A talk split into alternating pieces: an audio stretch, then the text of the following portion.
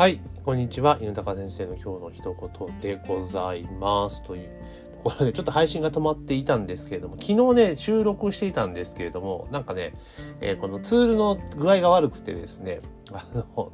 録音したものが、えー録音されていなかったっていうところで、ちょっと公開できない状態がね、アンカーっていうアプリを使ってるんですけど、それがパソコンでいつも普段ね、配信しているんですけど、それがね、ちょっとうまくできなかったので、ちょっと配信止めてましたが、えーなんか回復する兆しが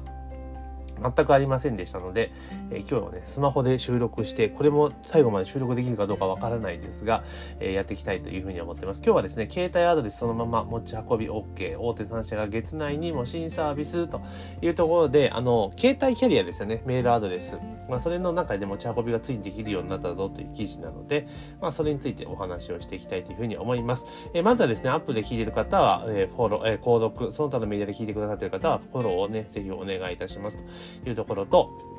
自分も音声配信始めたいぞっていう方はですね、音声配信の取説というものを、え現在お配りしておりますので、音声の概要欄にリンクありますから、そちらの方からゲットしていただけたらというふうに思っております。というところでね、え携帯アドレスそのまま持ち運び OK 大手3社が月内にも新サービスというところで、えー読売新聞オンラインの記事ですね、NTT ドコモ、KDDI、ソフトバンクの携帯電話大手3社は、携帯各社の契約に紐づいた利用者のメールアドレス、キャリアメールについて、携帯会社乗り換えても続け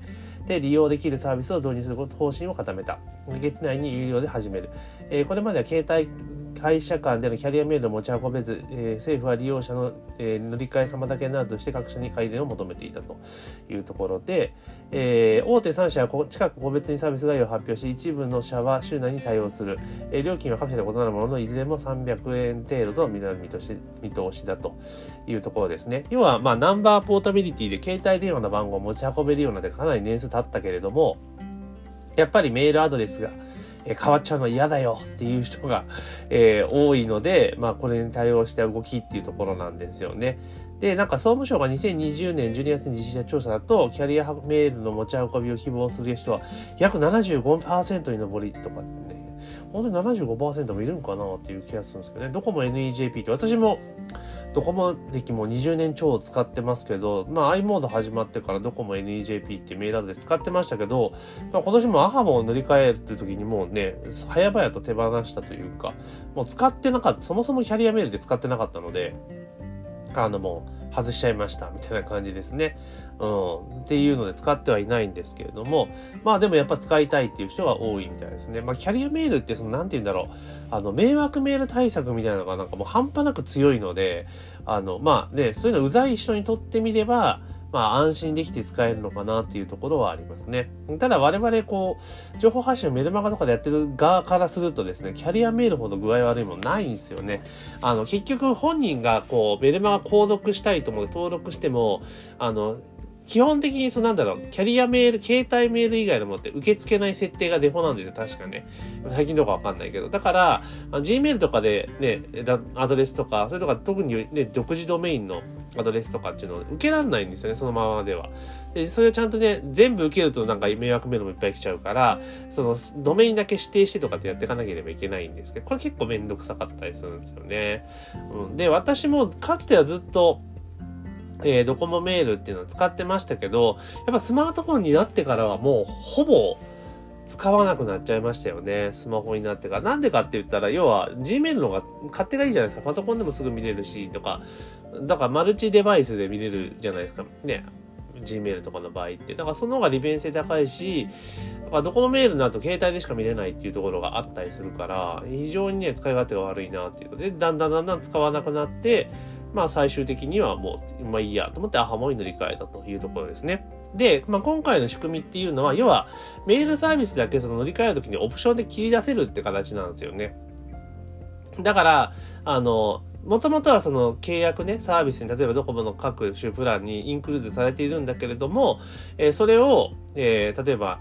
番号杯持ち運びするときはそのメールだけを、えー切り出してサービス提供をするっていうパターンですよね。だから電話番号が変わってもメールアドレスはそのままやると。だから、あの、別に問題なくできる。あ、こういう方法だったら確かにできるなっていうのは思いました。で、まあ、ただそれは別料金として、まあ、300円を取るというところをやっていくので、だからもうイメージとしては、あれなんですよね、持ち運びっていうよりも、その、メール配信サービスだけ継続利用しますよっていう形なんですよね。だから切り出しちゃうんですよね。うん、で、ドコモが確か出していたんですけれども、その、乗り換えのタイミングでじゃないとダメですよ、みたいなことは、えー、書いてありましたね。うん。まあでもこれだったらいいかなと思うんですけど、たただ月300円払うかっていう話なんですよね。うん。だから、今流れでいくと、多分こう天秤かけて月300円払ってメールアドレス維持するか、もう変えるかっていうところで言ったら、まあ多分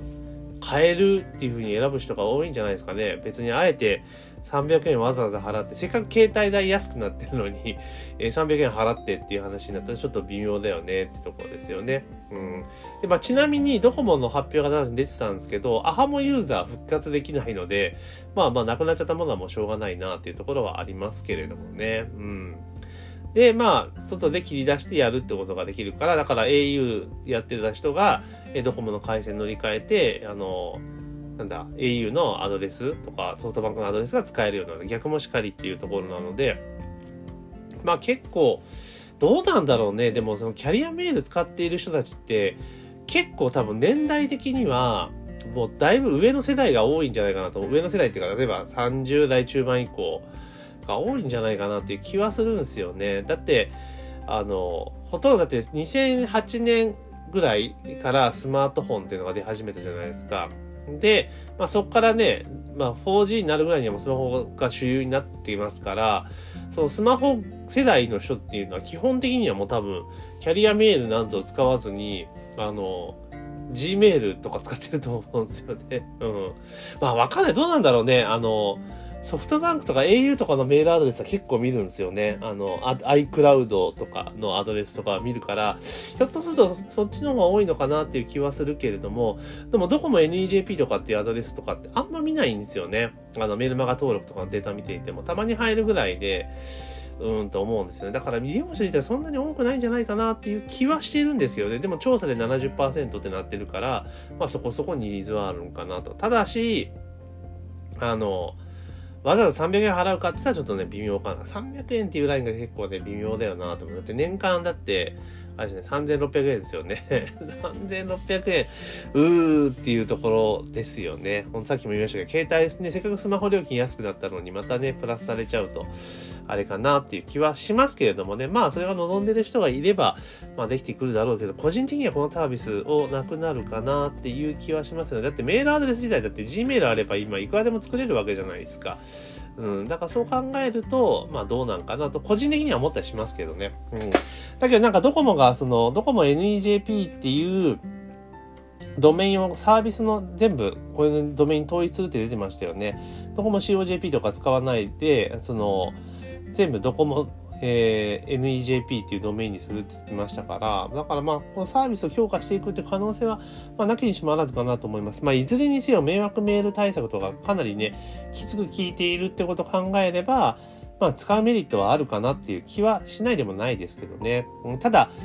迷惑メールのそのフィルターとかきっちりしてるというか、その、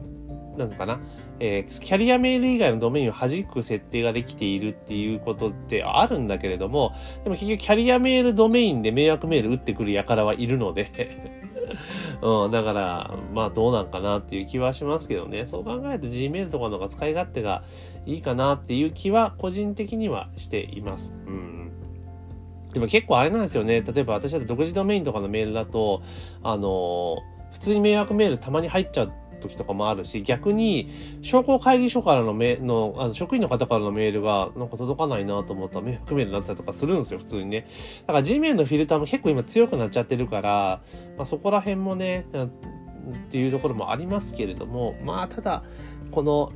ね、番、携帯アドレス持ち運びってどうなるのかなっていうのはちょっと興味深いところですね。もう私、今となって私はもう、どこも NEJP のメールアドレスもね、解約しちゃってますから、まあ関係ない話なんですけれども、まあ今後はね、ちょっと動向を見ていきたいなというところでございます。というところで今日はですね、え携帯メールアドレスそのまま持ち運び OK、大手3社月内に示新サービスというところで、えいよいよですね、えメールアドレスも、えそのまま使えるぞというね、ただし有料だぞっていうね、ありましたので、まあそれについて思ったことをお話しさせていただきました。ぜひね、え、アップで聞いている方は購読、その他メディア聞いている方はフォローをね、お願いしますということと、あと音声配信の取説というね、音声配信スタートアップマニュアル的なものをね、え、プレゼントしておりますので、音声の概要欄からね、えー、詳しくはリンクをクリックして確認をしてみてください。というところで、え、本日の配信は以上とさせていただきます。